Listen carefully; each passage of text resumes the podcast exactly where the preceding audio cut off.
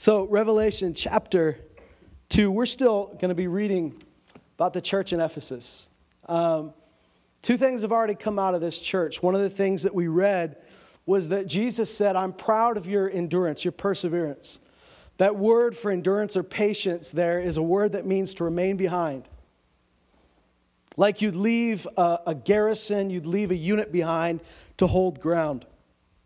And we talked about the fact that so often we think overcoming means we have to take new ground or new territory. And there's, there's times for that. Certainly that's part of it. Uh, Jesus said the gates of hell would not prevail against his church. So the church is by nature uh, an offensive, moving forward unit. But there's something to be said for holding the ground that God gave you, for the patient enduring, for not giving up when things got hard. That's overcoming as well. Sometimes we look around and we see people who are moving on ahead of us. I love what our friend Josh Bingle from, from Washington said to us when he was here in the summer, how he talked about the, the priests who stood in the middle of the river Jordan while all of Israel went into the promised land ahead of them. You know, they were, they were there to hold the ark, which symbolized the, and, and held the presence of God. And they were the first to go in the water, they were the first to go in the stream, but they were also the last to go into the promised land. And sometimes we, we think, you know, it's not fair that everybody's going ahead of me, right? It's not fair that, that this person's going and this person's going. Why is everything working out for them? And, and he brought out that great point that sometimes we think we're stuck when we're actually stationed. Sometimes we were meant to hold that ground. And just because you look around and you say, well, everybody else is stepping into things, what, what's wrong with me? Sometimes the, your, your reward is coming because you stood instead of running away. You stood instead of giving up. You were not stuck, you were stationed. And so uh, in Revelation chapter 2, he, he, he, applauds them for this. And then he says this, but this I have against you. And I, I think you'd probably be like me. You never want our king, our savior, our shepherd, you never want Jesus to say, I have something against you. And he's talking to redeemed new covenant believers, but he says, I have something against you. And he doesn't say, you know, so I'm done with you. He, in fact, tells them how to correct it. He says, You've lost your first love. You've endured. He says, You've, you've not tolerated false apostles and false teachers. You've, you've, you've hated the deeds of the Nicolaitans. I hate, them, I hate the, their deeds as well. But he, he says, Here's what you've done that you need to change. You've left your first love. And he says, Remember from where you've fallen. And in fact, let's read that in Revelation chapter 2. Verse 5 says, or sorry, let's go back. Verse 2 I know your deeds. Once again, we said this before, but that word to know, if you dug into it, it it's, it, there's different words for know, for knowledge. Um, and this is one that, that, that sort of implies uh, that you know by observing. You've watched. He, he just said in chapter 1 that he's been walking amongst the churches and he's observed some things. Of course, we know that Jesus is not just walking amongst us, we know he lives in us and he's everywhere, but he, he's, he's talking like, a, like someone who cares deeply. He says, I've walked among you and I've observed this. I've observed what you've done. I've observed your deeds. I've observed your toil, your hard labor, and your perseverance that you cannot tolerate evil men. You put to the test those who call themselves apostles, and they're not, and you have found them to be false.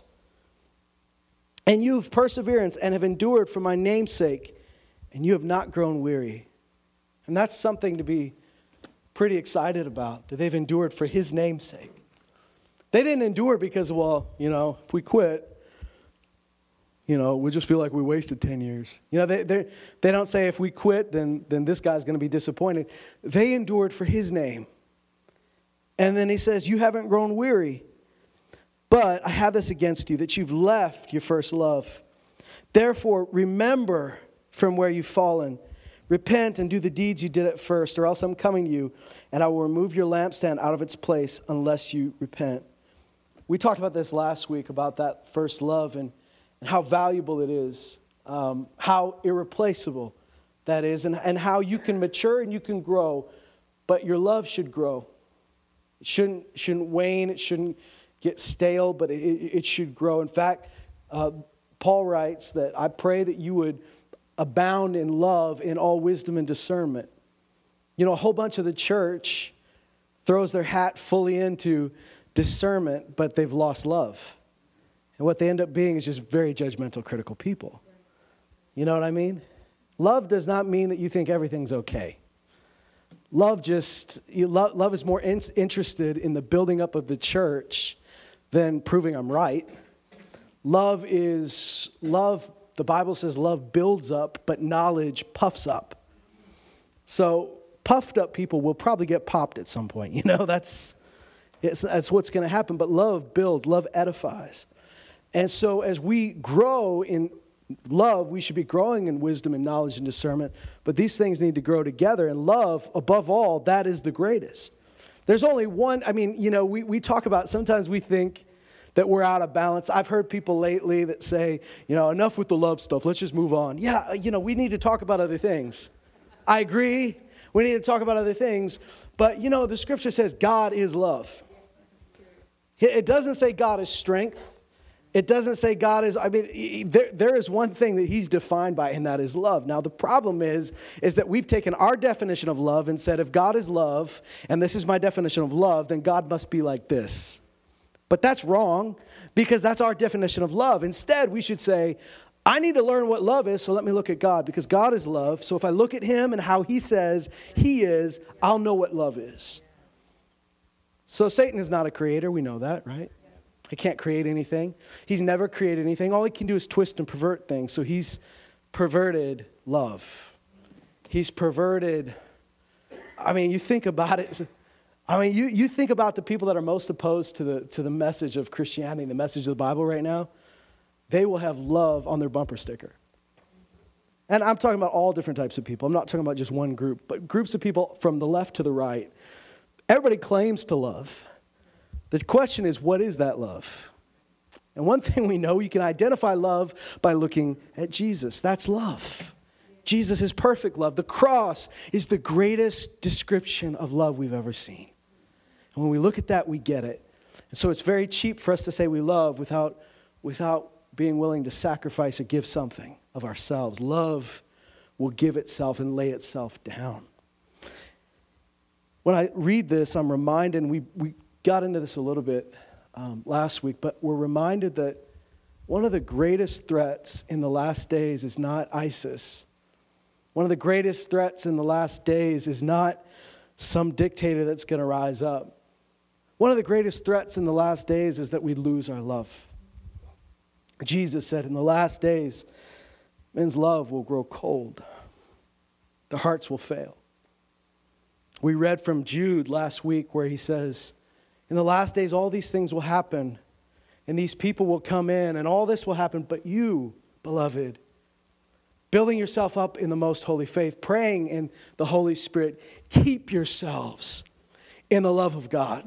Philippians 2 says, Make my joy complete by being of the same spirit, the, the, intent on one purpose, maintaining the same love. There is a whole bunch of scripture in the New Testament that talks about keeping the love you got, fighting for it, maintaining it, not, not letting it grow cold, not letting it grow stale, not letting it be taken away. Because in Ephesians, here's the thing. Here's what Jesus is saying will happen if you don't get this right. I'll come and I'll remove your lampstand. And what is that lampstand? We, we talked about this. The church, the seven churches were lampstands, were lamps in Asia Minor, right? So we're just seeing seven churches in one region of the world. We, we, were not, he's not talking about Jerusalem. He's not talking about Rome. There's a lot of other churches. He's talking about seven churches in a certain region, of which John was an apostle over these churches. So it's very fitting that God, Jesus would give him a message for these churches that he loves and that he's responsible for. If you were to look at a map of Asia Minor, you'd see that these churches are strategically laid out in sections, in sectors, where they were key cities in the area. And Ephesus was a coastal city of which every sort of new doctrine and new thought would come through Ephesus. And we talked about this how Ephesus had become kind of the gateway to Asia Minor. And so if, if a new preacher came through, if they made it in Ephesus, they'd get gigs at every other church. So that's probably why it was so important that they tested apostles to see if they were, they were true or false. They tested, they didn't just let anybody roll through. But it's also important. Jesus says this, and we talked about, we got some Loon Lakers here. We talked about this in Loon Lake on Sunday. How in, in Matthew 5, Jesus says, You're the light of the world, right? He, he has already said he's the light, but now he says, You're the light. You are the light of the world. And he says, Let your light shine. He says, he says, Don't, you don't hide a light under a basket. First of all, no one will see it. Second of all, it'll actually go out. We're not talking about electric light, we're talking about a lamp. If you hide it, if you cover it, if you smother it, it'll die. But he says, instead, you put it on a lampstand and it gives light to all who are in the house. Well, you know, when we talk about house, sometimes we talk about this as, you know, the body of Christ is the house of the Lord, is, the, is a temple of the Holy Spirit.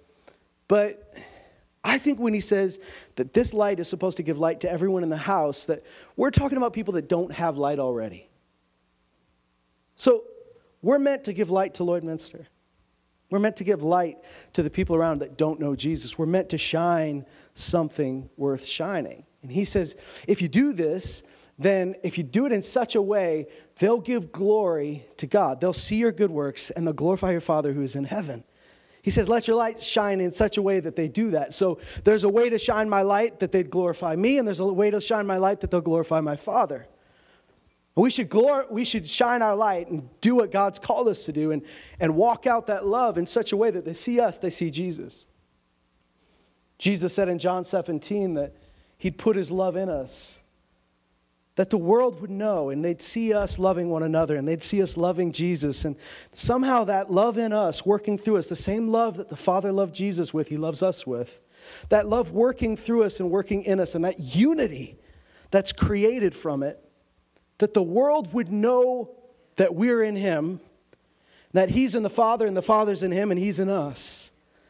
They begin to grasp that as we're looking at these people, we're seeing something more than these people. We're seeing Jesus, we're seeing God. So, why would Jesus threaten to take away a lampstand? I don't think he's going to have one, left lamps, one less lampstand in the region. I think he's going to move it. If you can't shine the kind of light that demonstrates who I am, and guys, if we lose our love, that's exactly what's going to happen. We're shining something that's not reflecting the nature of Jesus. So he says, if you can't do that, I will move it. I will find someone who can shine. I will find, I'll give the influence to someone else who will accurately reflect who I am. Unless you repent, unless you go back. You know, I want to read you something from two places in Scripture that, like we read from Jude, that in the last days this will happen. Here's what you do keep yourself in the love of God, build yourself up in the most holy faith, pray in the Holy Spirit. But I want you to see what he says in um, Paul's letter to Timothy, his second one, 2 Timothy chapter 3 because I just want to talk about, we, we talked last week about how to return to your first love, right? He says, remember. Remember that love, then go back and do what you did before. But now I want to talk to you about how do you maintain that love because we've read a lot of scriptures that say, um, maintain this love, keep this love. How do I do that?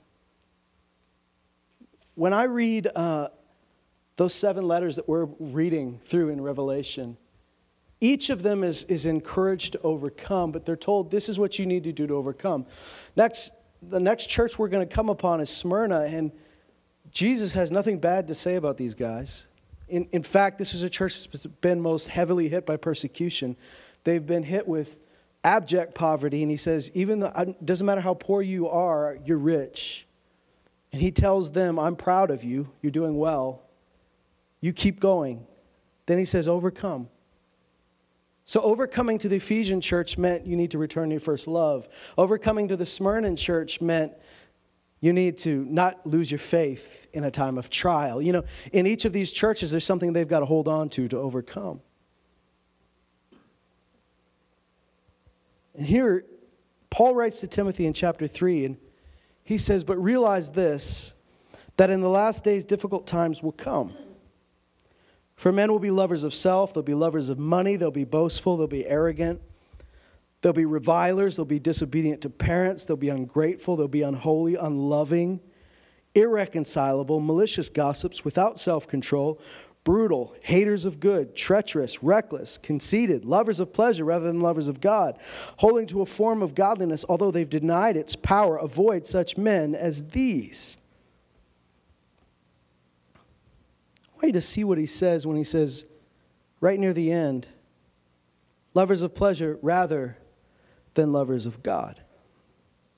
In fact, he really points out that they're loving the wrong things and they're missing out on loving the right things. Sometimes losing the love that God gave us is, is almost as much about misplacing our love as, as, as losing it all outright. Sometimes it's loving the wrong things have, has caused us to lose our true love. I, I want you to see what he says. He, notice some of these things. He says men will be, in fact, he says in, there are three things they'll love, that, that's going to be a problem. It's weird. He's saying they're unloving. That's one of the things he has against them. They're unloving. He says right here, he says they are ungrateful, unholy, unloving, irreconcilable. Now, for somebody who's unloving, he names three things that they do love. But these three things have robbed them of true love. What does he say? He says they, they, they love self, they love money, and they love pleasure. And these things have stolen from them the love that they were meant to have for people and the love they were meant to have for God. Because this is not the love of God that they're feeling. You know what I mean? They've misplaced their love. They've fallen in love with the wrong stuff. When we misplace our love, when we love things that aren't worthy to love, listen, there's nothing wrong with you having money, but if you fall in love with it, you fall in love with something stupid. There's nothing wrong with you. You know, we have to know that God loves us and Jesus loves us and we love one another. But lover of self means I put myself first. That's a problem. It's going to rob the, the love of Jesus from you. Lovers of pleasure, listen, David said, In your presence are pleasures everlasting. I believe there's a real pleasure that comes from God. But what he's talking about is that need to do whatever feels good to me. I will put that first. I will, I will put my physical needs, I will put my emotional needs ahead of everything and everybody. He says they've loved that instead of loving God. It's, it's crazy to me, not crazy, but it's, it's shocking to me that some of these things, one of these things just doesn't belong here. You know, some of these things don't, in our culture, don't seem to be equal. Like, would you say that unholy, ungrateful, and like disobedient to parents. Right? In our culture, people are like, oh, big deal, right? Disobedient to parents, not a big deal. It's indicating something deeper. So when you belong to a culture that glorifies disobeying your parents, in fact, you know, when, when we've got a, a province that's passing laws in schools saying we will keep your kids' secrets from their parents, that might be an issue. We're training our kids to say, parents don't really know what's going on with me. I, I don't need to, I, why would I listen to them? I need to do my own thing. And that stays with you for the rest of your life. Because I, we, we know I'm a parent now, and I know I certainly don't know everything, and I certainly will never know everything. And I'll probably say some things to Moses that he'll have to go back and go, Why did dad say that to me? And he'll probably have to say, Dad didn't know what he was talking about. But there is an honor there that if you'll honor these parents, if you'll honor their father and mother, because in, in honoring them, you're honoring God, that'll cause good fruit to come from your life. Ungrateful, unholy, unloving, irreconcilable. Irreconcilable, that's a tough one, isn't it? You refuse to be reconciled. You know, I've pastored church for 12 years. And that's not a long time for some people, it's a long time for others. But in 12 years, I've seen a lot of folks that just will never be reconciled. Because whatever their issue is, is bigger. Whatever my issue is, is bigger than, than the love that should be between us. He says this they're malicious gossips. They're without self control. They're brutals. They're hater, brutal. They're haters of good. They're treacherous. They're reckless. They're conceited. They're lovers of pleasure rather than lovers of God. They've held to a form of godliness. So on the outside, it, it has the structure of godliness, it has a skeleton of godliness, but there's no life in it. A form of godliness is not necessarily godliness. A form of godliness could look like godliness to all the people around you. Jesus said that the Pharisees were whitewashed tombs, so from the outside you look pretty, but inside you're dying. And I've been in this place where I have had my act, my behavior was lining up, but the love was not thriving. And so there's no real fruit coming from it, right? You got plastic wax fruit nailed to branches, and you're saying, Look, I'm bearing fruit. Well, you're not. You come to church and you act like you have joy because you know how to play the act. Right? I smile at everybody and I even dance a little jig during praise and worship. It doesn't necessarily mean you have joy. When someone says, What's wrong? I, I give off the illusion of peace, but there's no real peace there. Well, I know how to act like I love people. I know, I've got that down. I've been in church all my life. I know how to act like I love you. And there's something to be said for acting like we love each other. right? He does say, go do the deeds you did at first. So, you know, you know sometimes you got to walk in love even when you don't necessarily feel like doing it. But there, there's a difference between playing the part and recognizing that, God, this is not coming from a real place in me. Peter says this love one another from the heart. Love one another fervently from the heart. Above all things, keep fervent in your love for one another, for love covers a multitude of sins. I wonder what that means to me. I don't think the love covers a multitude of sins means that you are covering the fact that your friend murdered somebody in the backyard. I don't, and I use, I use an exaggeration just so you don't feel like I'm talking about your situation. I don't feel like that's meaning that I'm, we're ignoring the problem. But if the word sin can mean a lot of different things, certainly it's one of the definitions you get more than most is that it's missing a mark, right? And I wonder if sometimes we set marks for one another, expectations. This is where you should be. And uh, people will eventually let us down, they'll disappoint us. So then we're either ticked at them or disappointed in them because they've disappointed us. But love covers. Love makes up the distance. Love, love is the father that sees the son and runs to meet him. Love is Jesus taking our shame and our sin upon himself. Love doesn't pretend there's not a problem, but love covers the gap and says, We've missed it. But I'm here to, to, to grab your hand, and we're going to walk through and we're going to get up together. And I want to read you something from 1 John as we get to the end of this. Slowly to the end. I'm not making any promises. 1 John. 1 John 15 says, actually, just to make a, a point, the verse before says, I'm writing to you, young men, because you're strong and the word of God abides in you and you've overcome the evil one. So there is that theme of overcoming popping up again. In fact, it pops up a lot in this letter from John because um, you have a bunch of people that are worried uh, that there's this spirit of Antichrist in the world, and, and maybe we've got our doctrine wrong, maybe we've been led astray. And it seems like the world's getting worse, and what's going to happen to us? Are we going to fall into those same traps? And he says, You've already overcome. Guys, he says, whatever is born of God overcomes the world. You're born of God. He tells them, You've overcome them, little children. They're worried about this big bad devil. He says, You've already overcome. Don't you know that greater is he that's in you than he that's in the world? Don't worry about don't worry about the fact that it's getting dark. Don't you know that you're the light? In fact, Ephesians 5, and, and in our home groups this week, those of you who are in home groups will know this. We went through Ephesians 5 where it says this it says, You are light. It says, You were formerly darkness, but now you are light in the Lord. He doesn't just say you have light, He says you are light. And you guys know that light always overcomes and dispels darkness. Always. Darkness is not a force that can overcome light. And so he says, You are light. Therefore, walk as children of light.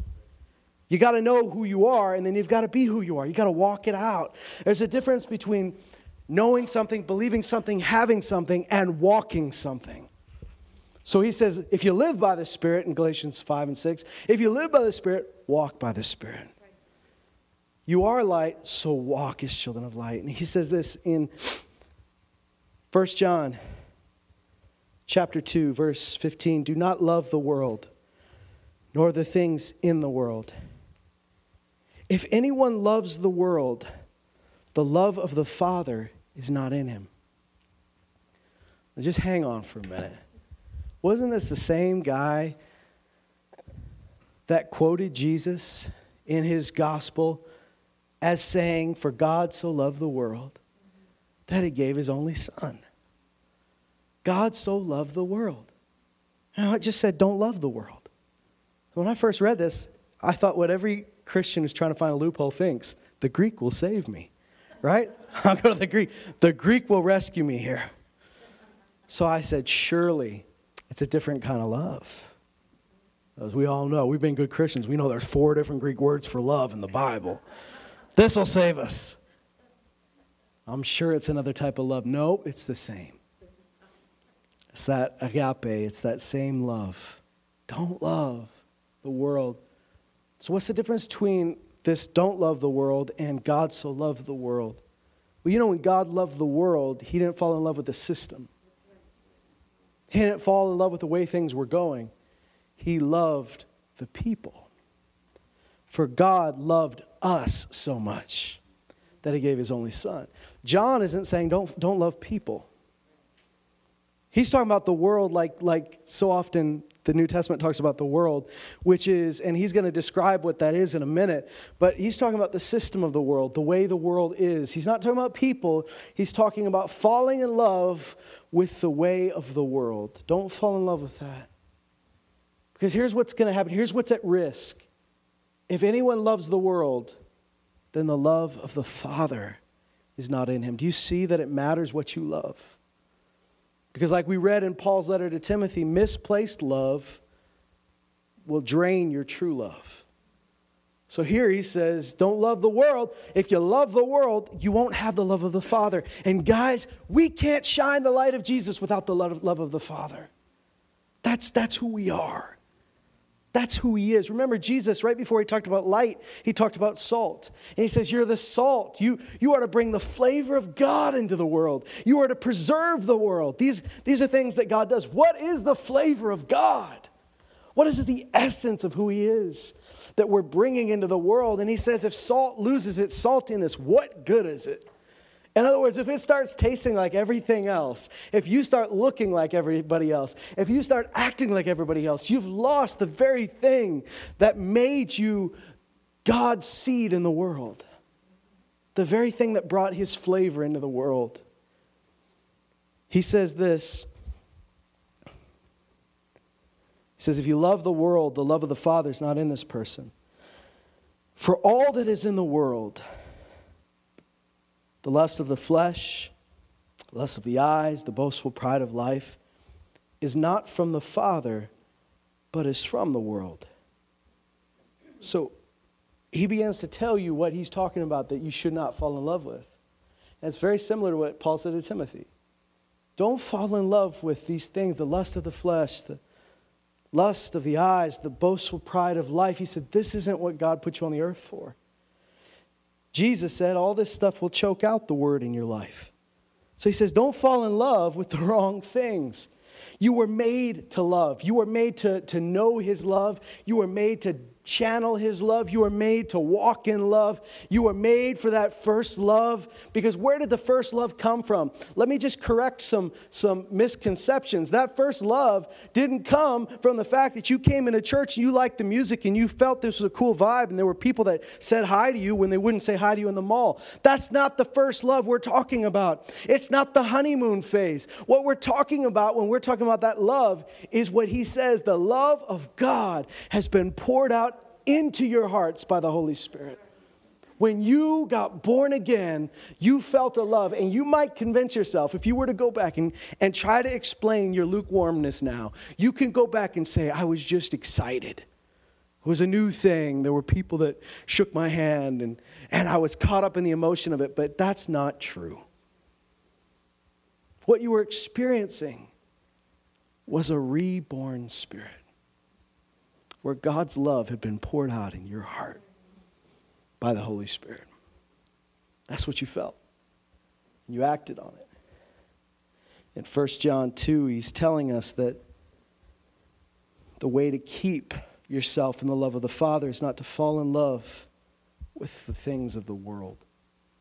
Stay in love with Jesus and stay in love with people.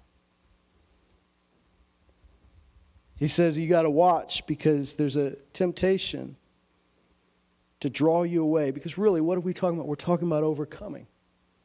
How do I overcome in such a way to keep the love? If, if keeping my love that God gave me, keeping that love, keeping myself in His love, if that's what overcoming is, then there's something trying to rob it from me. Somebody's trying to take that love. Somebody's trying to steal that love. And maybe, maybe the enemy comes to steal that love by straight out brute force attack. You've just been hurt so many times, you don't feel like you can love anymore. You can't go to church for too long without being hurt. Because the body of Christ is a place where we're told to open up our hearts. You don't open your heart like this at Orange Julius. You don't open your heart like this at the gas station. You don't even open your heart like this at work. The way we open our hearts and love one another here in a body, in a place like this, gives opportunity for at some point someone to maybe poke you right where it's sensitive, maybe hit you right where you were open.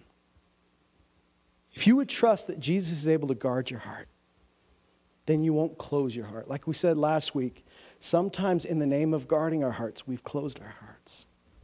We've stopped those well springs of life that we were meant to guard in the first place because we closed ourselves off. There's an innocence that's restored in the presence of God where we love from a pure heart. Like somehow Jesus is able to keep loving people after people did the worst things to him. So maybe the enemies come that way hurt, hurt, hurt, and suddenly you just get closed off. But maybe sometimes it's more seductive. And it's not that it's not the brute force attack. Maybe it's just slowly drawing your heart away to other things. And you just get distracted. And you fall in love with all the wrong things instead of loving what you first loved. Jesus said all these things could happen when the seed is sown. Some persecution arises and it's the heat of the day because they have no root. That seed dries up, it dies. But he also said sometimes that seed's gone deep enough that it starts to bear fruit, but the deceitfulness of riches, the cares of this world, the desires for other things begin to choke out the word. Don't guard your heart by closing your heart. Guard your heart by staying in love with the right person, staying in love with Him, and walking in love with His people. I want to read you this from a different translation. This spoke, this, this spoke to me when I read it. Um, I believe it's in the Wuest, if I could bring it up here. No, it might be the J.B. Phillips translation. Whatever it is, it's a good translation, I'll tell you that. Here we go. I love John 1 John 1 because it's talking about walking in that light of who he is. And he says, this is how he translates, paraphrases 1 John 2. He says, Never give your hearts to this world or to any of the things in it talks about giving your heart to something, right? Never give your hearts to this world or to any of the things in it. A man cannot love the Father and love the world at the same time. For the whole world system, based as it is on men's primitive desires, their greedy ambitions, and the glamour of all that they think splendid, is not derived from the Father at all, but it's from the world itself. The world and all its passionate desires will one day disappear. But the man who is following God's will is part of the permanent and cannot die. If there's anything you ask me what I want to be, I want to be part of the permanent. And I believe that light that He put in you is permanent, it's something eternal.